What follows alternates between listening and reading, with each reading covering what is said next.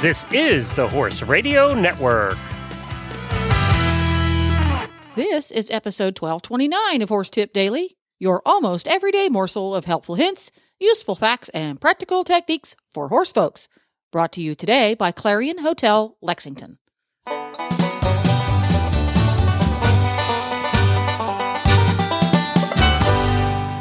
Greetings, horse people. Coach Jen here, and thanks for tuning in to Horse Tip Daily. Today's tip features driving radio show co hosts Glenn and Dr. Wendy Ying with some great information about intranasal inoculations, a great way to keep track of your Coggins test, and the latest FEI and USEF vaccine requirements for influenza.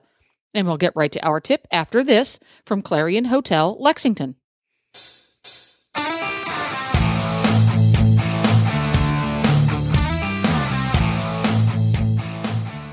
If you're coming to, to Kentucky Horse Park for the Rolex or any other event, the best way to complete your Rolex experience is to stay at the nearby Clarion Hotel, just four miles from the horse park. At the Clarion Hotel, your experience will include a great room featuring a Tempur-Pedic memory foam bed, flat screen TV, and in the morning, a full free hot breakfast with eggs, sausage, waffles, and other great breakfast items. The Clarion is a full service hotel with easy access off of I 75 at exit 115 with plenty of parking for your truck and trailer.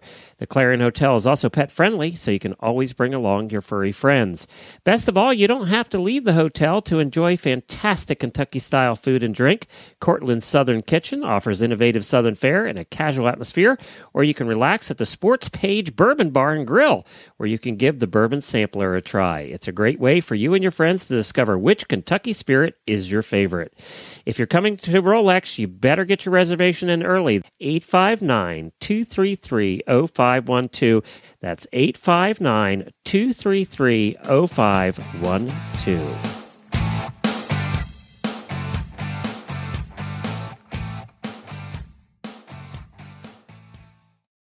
Well, Wendy, before we wrap up the show today, I saw that the is it the USEF has new rules on flu, and I I, I didn't really uh, read the article. I don't really know what they're talking about. Can you fill us in? Uh, is it the yes. USEF or the FEI? FEI already has the rule for flu, so this is just bringing up the uh, up USEF to the FEI level. So what it says is um, at federation licensed competitions, horses entering the grounds must be accompanied by a documentation of equine influenza and equine herpes, which is also known as rhino virus. Right. and they have to have that within six months of entering the stable. Um, and if you don't have the proof of that, you may it says you may be asked to leave the grounds, but what they will probably do is ask you to um, take their temperature twice a day, and you have to report that to competition management. And that's because of all the outbreaks that we've been having, and also you can take you can take um, rhinovirus actually back to your barn. They can be a carrier, and if you have any pregnant mares at home, that then they're susceptible to that. They can uh, abort from that, things like that. But the vaccine, unfortunately, does not protect against the neurologic form of rhino, and that's the the one that everybody is really afraid of. Because you've heard of that, right? Right. The neurologic form of rhino, and they get um, uh, they'll be at a competition, they'll have an outbreak, and then there'll be a couple horses down, and then everybody like gets in the trailer and like drives home as fast as they can, which is probably not the best thing. But um, and so in my practice, when I do uh, FEI horses, they have a passport, and then I, I fill out their flu records in their passport. FEI actually doesn't um, require rhinovirus because they don't have that in Europe. But for us in the United States, it's very common to do flu and rhino together in one shot. Um, the vaccine that I use for my clients is the intranasal vaccine. It's called Calvenza. And I like the intranasal vaccine because it gives immunity in the nose, right? So they carry antibodies in the mucus in their nose to the virus. So when they breathe it in, hopefully they'll kill it there with the antibodies. Where you do injectable, you are making antibodies, but you're making antibodies in the blood. So when so when they, they have to breathe it in, it has to get in the bloodstream, and then your antibodies um, attack it. And if you are, um, I'm sure you and Jennifer give your own vaccines, right? You don't have a veterinarian give your vaccines. Uh, Jennifer. Well, Jennifer gives the vaccines, and the vet, you know, does the things the vet have to do. Right. Yep. So, I mean, that's really common. When I was 13, my trainer like insisted we all learn how to give our vaccines. So, uh, if you do do your own vaccines, um, then you need to, there's a couple of hoops you have to jump through to prove that you've done that. And you have to show the receipt that you bought it, Right. that you bought it at the store, and um, have the serial number and the expiration date, and then the date that you give it. Uh, on the USDF so, like you make copies of your Coggins, you would make copies of that to bring with you. Yeah, you make Okay. copies of that. So if you buy it from Valley Vet or wherever, then you just keep that copy. You put it in your Coggins book or whatever, and just write down the serial number. And a lot of these vaccines, if you if you buy the single dose vaccines, the, it has a sticker, the label. You can just tear it off and put that. uh, You know, just stick it on your Coggins. Oh, that's a good idea. Um, also, with our new um, picture Coggins, um, you know, for my clients, I can put in vaccines onto their Coggins form. So I always put in their rabies when they have their last rabies. There is a space for the the flu and rhino vaccines now, although we only do the Coggins once a year. So you might need another form, you know, if because you need this vaccine every six months. But the USEF has a um, has a form that you can download uh, that you can just it just has these little boxes. You just fill in the information.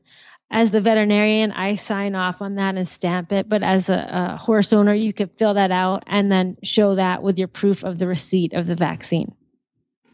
And now uh, you just do the picture Coggins. We our vet doesn't do that. Is that going? to You think that's going to become mandatory at some point? Um, I I think it should be mandatory, and plus, your vet should do it. It's so much easier because you don't have to draw those pictures. Like Well, when yeah, he gets an it- Appaloosa, and with technology today- not doing the pictures. You know, with technology today, he has a camera on his phone. It'd be easy for him to do. Uh, Yeah, and you know, with with my picture Coggins, um, you know, I've been doing these since two thousand and four. No, not two thousand and four. Two thousand and seven, I think they started. So any horses that I have in the practice from then just have the same picture. I don't have to upload the picture every time. All their information's in there. So when I do a repeat Coggins, all I have to do is like click three buttons and it's done. And then um, the owner can actually log on to the site and print their own Coggins off once it's in. So, you know, gone are the days when it's Sunday morning and you're leaving for the horse show and you don't have your Coggins and your vet office is not open. Plus, I don't. I've like never calls. done that. I don't like to get calls on Sunday morning. Like, when do you have my Coggins? oh, every damn time we go someplace, Jennifer's like, "Oh, where do I put the Coggins?" I know. But see, and you know what I always tell people to do as I say, go online and they can make a little profile and they can have access to all their Coggins. So if they lose it, they can print it out. I mean, if they lose it, they can print out a new one anytime. But you can also download a PDF and just keep it on your phone. So, or on your iPad. So when you're filling out your entry forms, like, you know, now in combined driving, we have a lot of online entries thanks to Ellen Ettinger. You just send her your, you just email her your Coggins and then she has it.